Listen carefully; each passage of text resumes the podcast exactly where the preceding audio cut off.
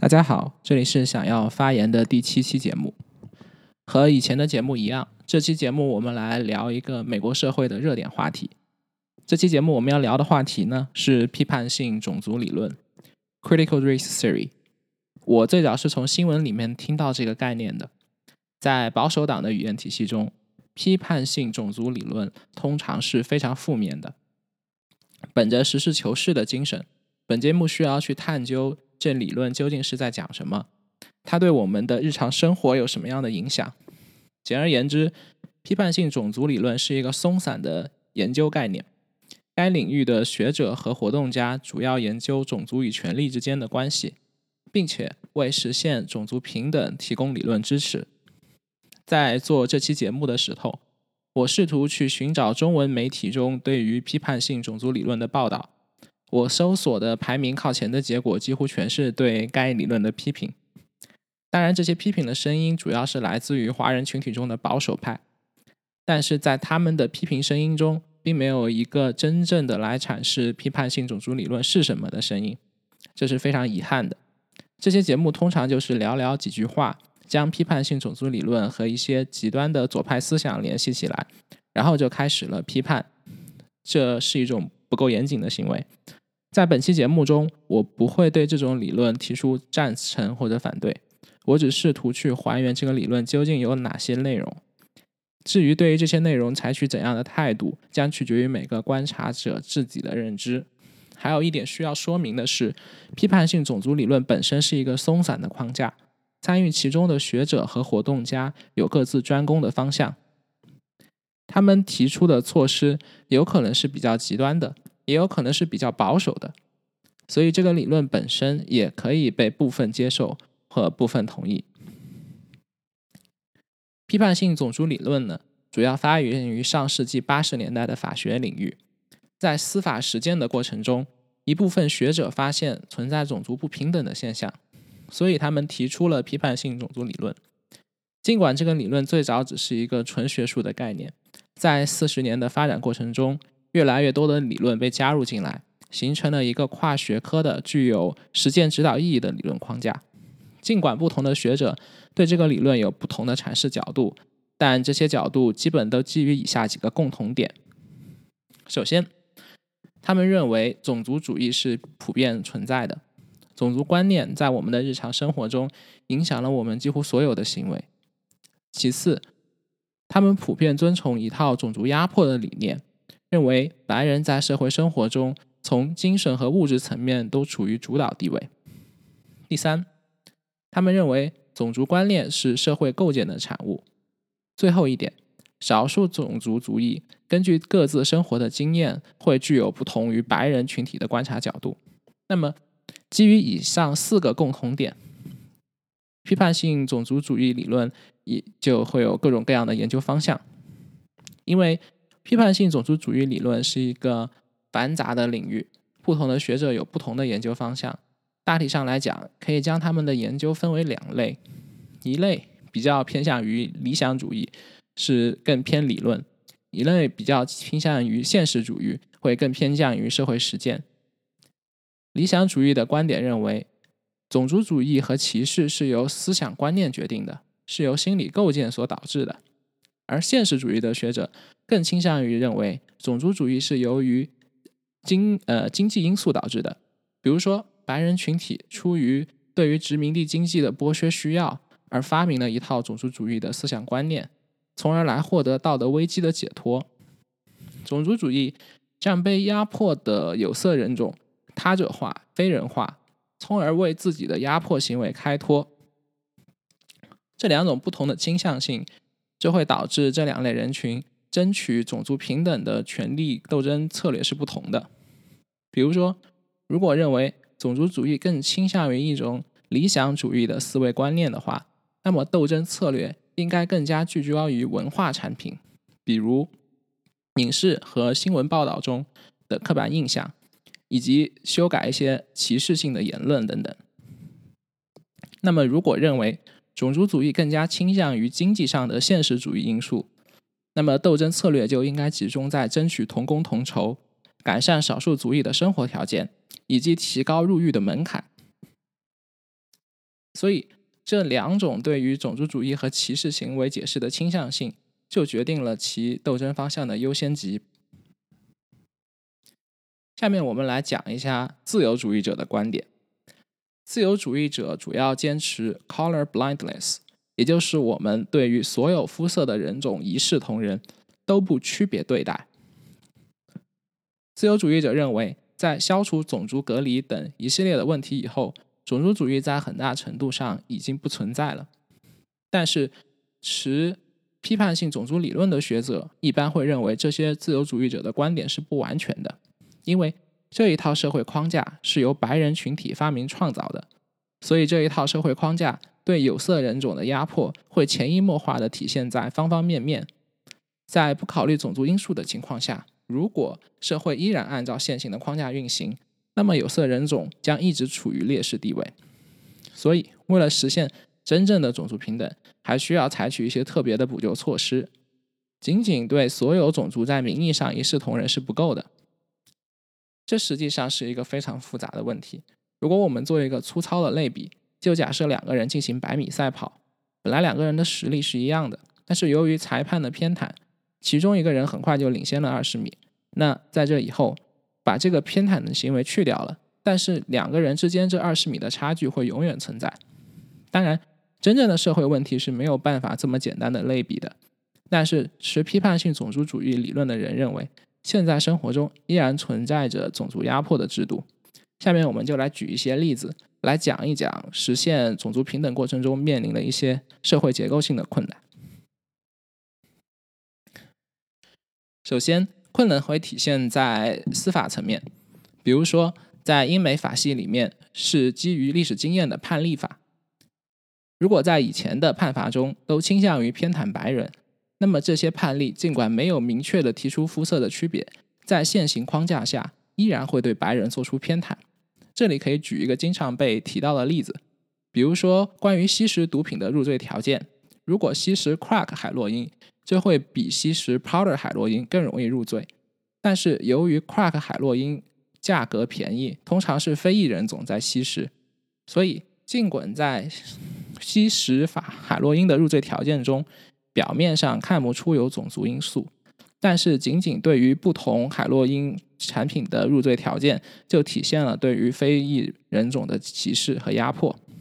由于欧美的法系是判例法，前次的判例会很大程度上影响将来的判例，这就会形成螺旋效应，去扭转现行的趋势会非常困难。与此同时，还有一些其他的难点，比如说人们要实现共情是非常难的。一个白人要去理解黑人的生活处境是非常难的，但是在现行的司法框架下，大量的从业人员都不是少数族裔，在判罚的时候就比较难从少数族裔的角度去看待问题。这种共情的缺失就会导致少数族裔可能在司法过程中处于劣势。还有值得注意的是，因为少数族裔要去争取种族平等，那就是对优势方的一种挑战。这种改变过程如果过于激烈，就会导致社会的不稳定；而过程如果过于缓慢，就会积压更多的不满情绪，也会导致社会的不稳定。最终两相博弈，社会改革的步骤就会变成一个平稳平衡的稳态。而且，对于精英阶层的挑战，往往会变成对于白人群体中弱势群体的侵犯。由于精英阶层的力量实在太强，不容易做出让步。所以在追求种族平等的过程中，某一少数族裔的斗争行为可能会导致其他少数族裔的权益受损，或者白人群体中的劣势群体的权益权益受损。这些问题都是在实现种族平等过程中所面临的结构性的困难。我们现在已经讲了批判性种族理论的分类以及一些共同点，现在我们来讲一些这套理论中提出来的一些概念。这部分的内容可能会比较松散，每一个概念其实都是对，都可以理解成部分学者的研究领域。尽管这些领域都属于批判性种族理论，但是是各有侧重的。第一个领域，storytelling，直译过来就是讲故事。这套理论鼓励去寻找在社会文化生活中缺失了的少数族裔的声音，因为在社会生活中，大量的声音都是来自于处于优势地位的一方。于是我们可以看到，在文化作品几乎全是白人的故事，而很少有少数族裔的故事。美国历史也是由白人主群体写就的。那么这一领域的观点认为，应该从少数族裔的角度去描述他们的个人经历，通过这些经历来唤起社会的普遍共情，而且这样可以填补社会文化生活中和历史中缺失的重要部分。这些努力的代表作之一就是《纽约时报》近期组织的“一六一九”项目 （The Sixteen Nineteen Project）。这是一部文集。这部文集试图从少数族裔的角度出发，去描述美国建国历程中少数人群的体验。这本书引起了巨大的争议，但是很多读者认为它实际上填补了美国历史中缺失的部分。有部分保守的州好像已经把这本书禁掉了。嗯，然后接下来一个概念：intersectionality，交叉性。这个方向研究交叉的身份认同问题，比如说在种族、宗教、阶级、性别和性取向交叉的情况下，这个拥有多种身份的个体权利和诉求是否与主流身份相同？我们来举一个例子，比如说一个黑人女性，她想要争取到的权利是否与白人女性相同？她想要争取到的权利是否与黑人男性相同？黑人或者白人这个区分的维度在于种族维度，男性或者女性这个区分的维度在于性别维度。通常来讲，白人占有优势地位，男性也占有优势地位。那么，在这两个平权运动的领域，女权运动中的白人女性会主导，而在追求种族平等的过程中，黑人男性会的诉求会主导。那么，作为一一名黑人女性，她的权利就得不到保障，她的声音就不能被听到。我们假设一个工作中的具体场景：假设有一名黑人女性，她认为自己在工作中受到了歧视，啊，比如没有获得晋升的机会。这个时候，她向公司提起了诉讼，但是公司有足够的反例来证明没有歧视的存在。比如，从黑人的升职比例来看，黑人并没有受到歧视，尽管这些升职的黑人通常都是男性。然后从性别的角度来看，女性也没有受到歧视，有大量的女性在担任高管，尽管这些女性通常是白人女性。那么对于这名具体的黑人女性而言，她不管从种族的角度还是从性别的角度，都没有办法去阐释自己的利益诉求。所以这个方向是在研究多种少数身份交叉的情况下，这些具体的人他们的权利应该如何得到伸张。下一个概念。Essentialism，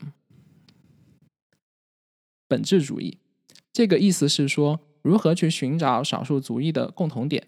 我们通常会认为被压迫群体的权利是共同的，但实际上并不是。少数群体除了被压迫以外，很大程度上没有其他的共同点。比如性少数群体、性别弱势群体以及少数族裔群体，他们的政治诉求可能完全不同。同时，这些群体之间可能还存在着相互的歧视。尽管他们都是反对保守人群的力量，但是由于政治诉求的分散，很难形成联合体。我们经常看到，在社会社会活动中，虽然同样作为少数群体，但是他们彼此之间对对方的苦难漠不关心。这个方向的研究致力于寻找一种能够联合这些力量的可能性。Nationalism。民族主义在种族平权的过程中的民族主义和通常意义下的民族主义有很大的不同。在具体的环境中，这个民族主义更多的意味着对自己身份认同的问题。我们来举一个例子，比如说两名黑人，他们在多大程度上具有相同的身份认同感？一名黑人，他的祖先在几百年前就来到了美国，他家族的历史就是美国建国和发展的历史。另一名黑人是一名新移民，刚从坦桑尼亚来到美国。那么前者已经对非洲没有什么亲近感了，他就是美国人。但是后者可能还认为自己就是一个坦桑尼亚人。那么在他们的生活中，表现可能会非常不一样。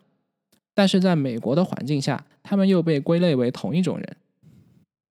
民族主义还在追寻另一个问题，那就是什么是美国性。在多大程度上，少数族裔的认同如何同时包括美国性及自身文化的属性？比如说，一名来自墨西哥的蜥蜴，他希望自己和墨西哥保持联系，同时他可能会反感自己被规划为 Hispanic，因为他会认为自己和西班牙人是完全不一样的。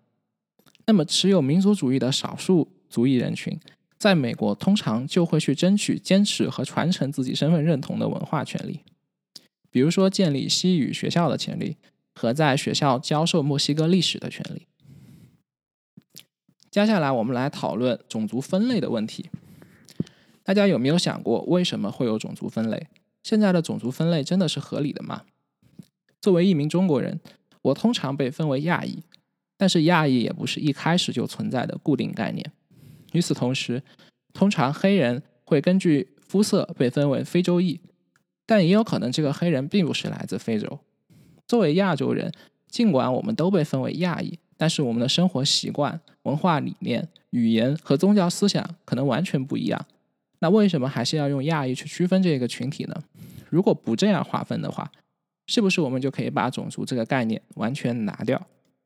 实际上，在美国社会生活中，这些族裔的区分很大程度上没有科学依据，仅仅是作为一种社会或文化的便捷性的需要。与此同时，这样的划分也会导致在文化产品中，比如新闻报道中，按这些分类进行身份塑造。比如说，我们看到电视剧中说亚裔应该是什么样，所以经过几代时间潜移默化的影响，就会变成塑造的这个样子。与此同时，白人文化也在美国社会中占有主导地位，从而在很多情况下描述美国性或美国精神的时候，指的就是白人精神。更确切的说，可能就是盎格鲁撒克逊精神。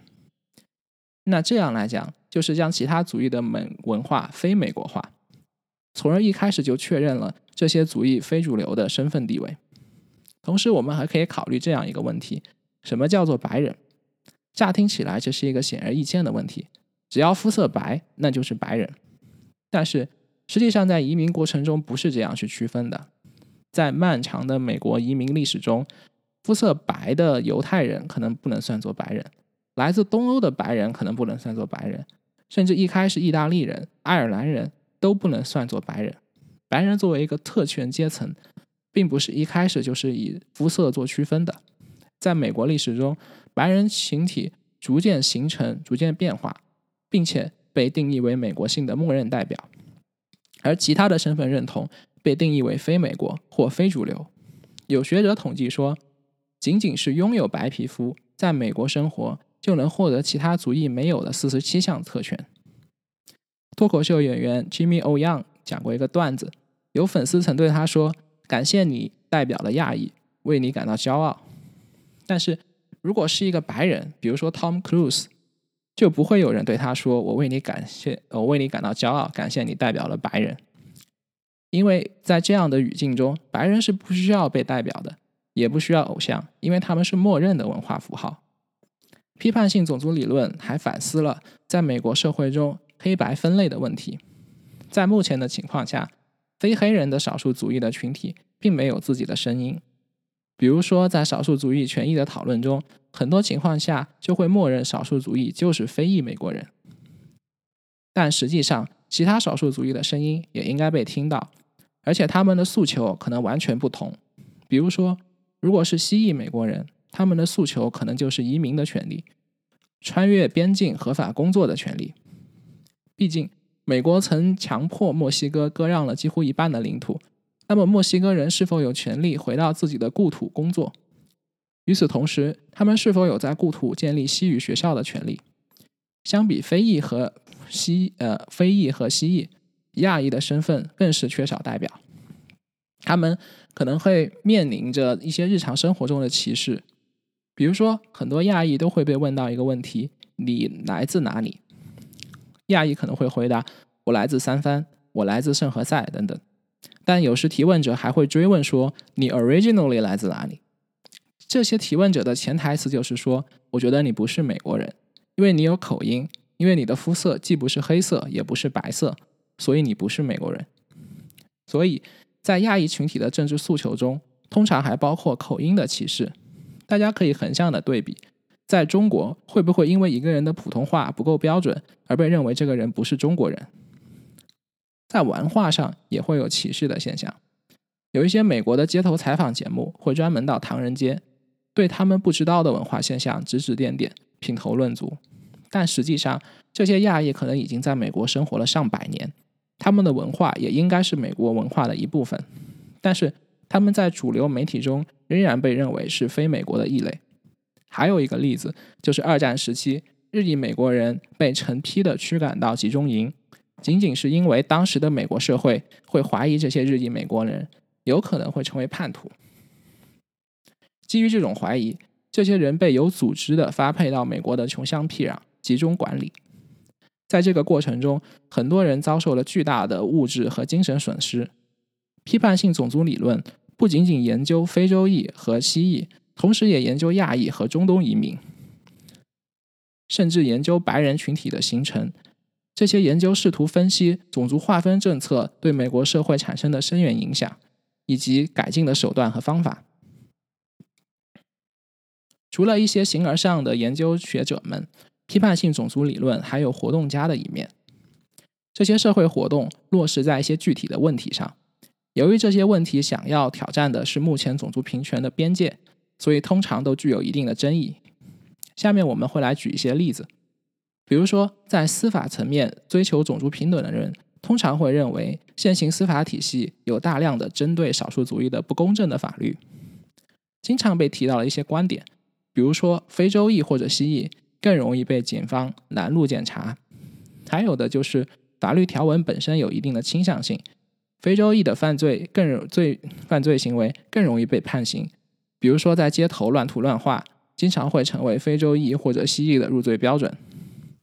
还有比如说上文提到的吸食不同性状的海洛因的处罚标准不同，那么他们去做司法抗争的手段也是多样的。有人提出应该改善在监狱中这些少数族裔的生活状况，提供培训的课程，使他们能够在出狱后更快地返回社会，建立自己的生活。有人是在抗议定罪的法律条文本身。这里有一个概念叫 jury nullification。意思是说，陪审团的成员在明知嫌疑人触犯了法律条文的情况下，坚持认为嫌疑人是无罪的。这个方法通常被用来抗争不公正的法律条文本身。在接受教育的权利上，也经常引起很大的争议。比如，一些平权人士认为入学应该按照族裔划分名额，或者说对弱势群体加分，甚至要求直接取消 SAT 考试分数等等。如果类比我们比较熟悉的中国的情况而言，中国历史上的科举考试也一直是按地区录取的。在明代，北方、东南和西南地区就有各自的名额，因为地区的发展状况不同。如果按统一标准的话，所有进士可能都是来自于东南地区。同样，现代中国的高考制度也是按省划分名额的。我个人认为，这是对欠发达地区的一种保护。与此同时，中国也对少数民族有加分政策，所以对于弱势的少数群体进行学术成绩上的补助，或者一些有既定名额上的呃规定，也是可以理解的。这是一种通用的手段。正如我们上文提到的，不同少数族裔的权利诉求可能不同。亚裔经常不认为这种按种族划分名额是一种合理的手段。事实上，亚裔通常被拿来作为模范少数族裔。对类似的平权活动进行反驳，其潜台词是：亚裔作为一个受到歧视的族裔，仍然在巨呃教育方面取得了巨大成功。为什么非洲裔不可以？那就是非洲裔自身水平不行。对这种论调，我持保留意见。我认为亚裔被作为所谓模范少数族裔，用来站在其他少数族裔的对立面，是令人担忧的情况。在批判性种族主义理论中，有的研究者认为，美国有潜在的种族金字塔型的结构，白人通常是最顶尖的群体，但是他们可以扶持一些数量极少的、不具威胁的、又忠心耿耿的少数群体放在第二等的位置，用这样的方式来证实自己并没有种族歧视，同时还可以转移种族矛盾，让少数族裔没办法形成合力。这样的手段。在殖民统治的历史中屡见不鲜。所以我对此表示担忧。这样的情况就好像说，尽管在偏远地区的孩子普遍有弱势的教育资源，但是依然有考上顶尖名校的人。那么，为什么其他的孩子就不能考上好学但好学校呢？这个现象本身并不能用来证明教育公不公平的不存在。还有一部分批判性种族理论的学者在研究如何使用更公平的投票。少数族裔群体依然是少数，他们能够投票的人也是少数。所以，尽管在不久的将来，有可能白人数量会比非白人更少。但是白人群体依然会是数量最多的种族，那如何能保证相对少数派的投票权利？这时就有人提出会使用累计投票制，即每个投票人都有多张选票，并且能够把所有投票投给同一个候选人，这样就能在一定程度上保证少数群体的投票权相对公平。那到目前为止，我们主要都在聊批判性种族主义理论是什么。正如我们一开始所讲，这个理论非常的繁杂，里面涉及了种族平权过程中的方方面面，而且有不同的观点、不同的实践，所以我们很难一言以蔽之去描述这个理论到底是什么。如何从另外的角度去认知这个理论呢？我们可以从一些批判者的角度，批判种族主义，啊，批判性少数。批判性种族理论有很多批评的声音，我们可以把它们称之为批判批判性种族主义理论的理论。这些声音来自外部，也有来自于这个理论内部的分歧。批判性种族主义、批判性种族理论经常会被冠以分裂美国的骂名，比如传授少数族裔种族理呃种族意识，让他们对当前的社会感到不满。这会是社会不稳定的因素。还有一些州，尤其是保守州，与种族意识相关的教育课程已经被名义上禁止了。但是这些禁令通常都有含糊的鉴定标准，因为很多学校并没有真正的系统性的教授批判性种族理论。通常的体现形式是对少数族裔在美国历史中境遇的反思。但是由于模糊的禁令的存在，这些可能的反思也是不被允许的。实际上，批判性种族理论一直是一个不温不火的话题，直到保守派人士将其作为一个攻击的靶子，在很多渠道中去宣扬批判性种族理论对美国的威胁，这才使得这个理论被很多人听到。实际上，我也是从这些保守派的宣传中接受到这个概念的。他们对于这个理论比较敏感的点在于，他们认为这会是。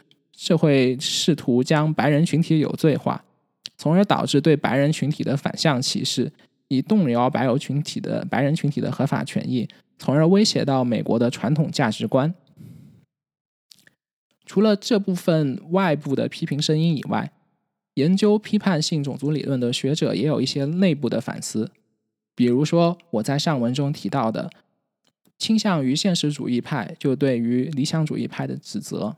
他们认为，理想主义派过多的纠结于种族划分的合理性，而没有对实际的社会实践和抗争做出指导。还有人对研究方式上、研究方法本身产生了反思。从外界的观感上来讲，持批判性种族理论的研究者通常使用讲故事的手段，从被压迫者的角度去还原历史视角。但是，这样的研究缺乏系统性，缺乏数据支持。这也是该理论被人诟病的一个点。与此同时，还有人指出，在研究过程中，由于多数学者都是来自于中产阶级及以上的家庭，他们的研究视角很可能就忽略了一部分底层的少数族裔。还有一些自我检讨的声音认为，由于这个理论的主要思想和研究工具来自于上世纪八十年代，是否在这个时代已经过时了？比如，有人认为，在这样一个全球化。和经济发展水平急剧拉大的美国社会，研究问题应该更倾向于经济上的不平等，还应该和其他国家的弱势群体联系起来。但是，批判性种族理论的观点深深的植根于美国社会，很多研究问题和工具只限于美国。那么，这个理论是否具有全球意义？这些也是研究者们在反思的问题。好了，本期的节目到此为止，我们下期节目再见。谢谢大家。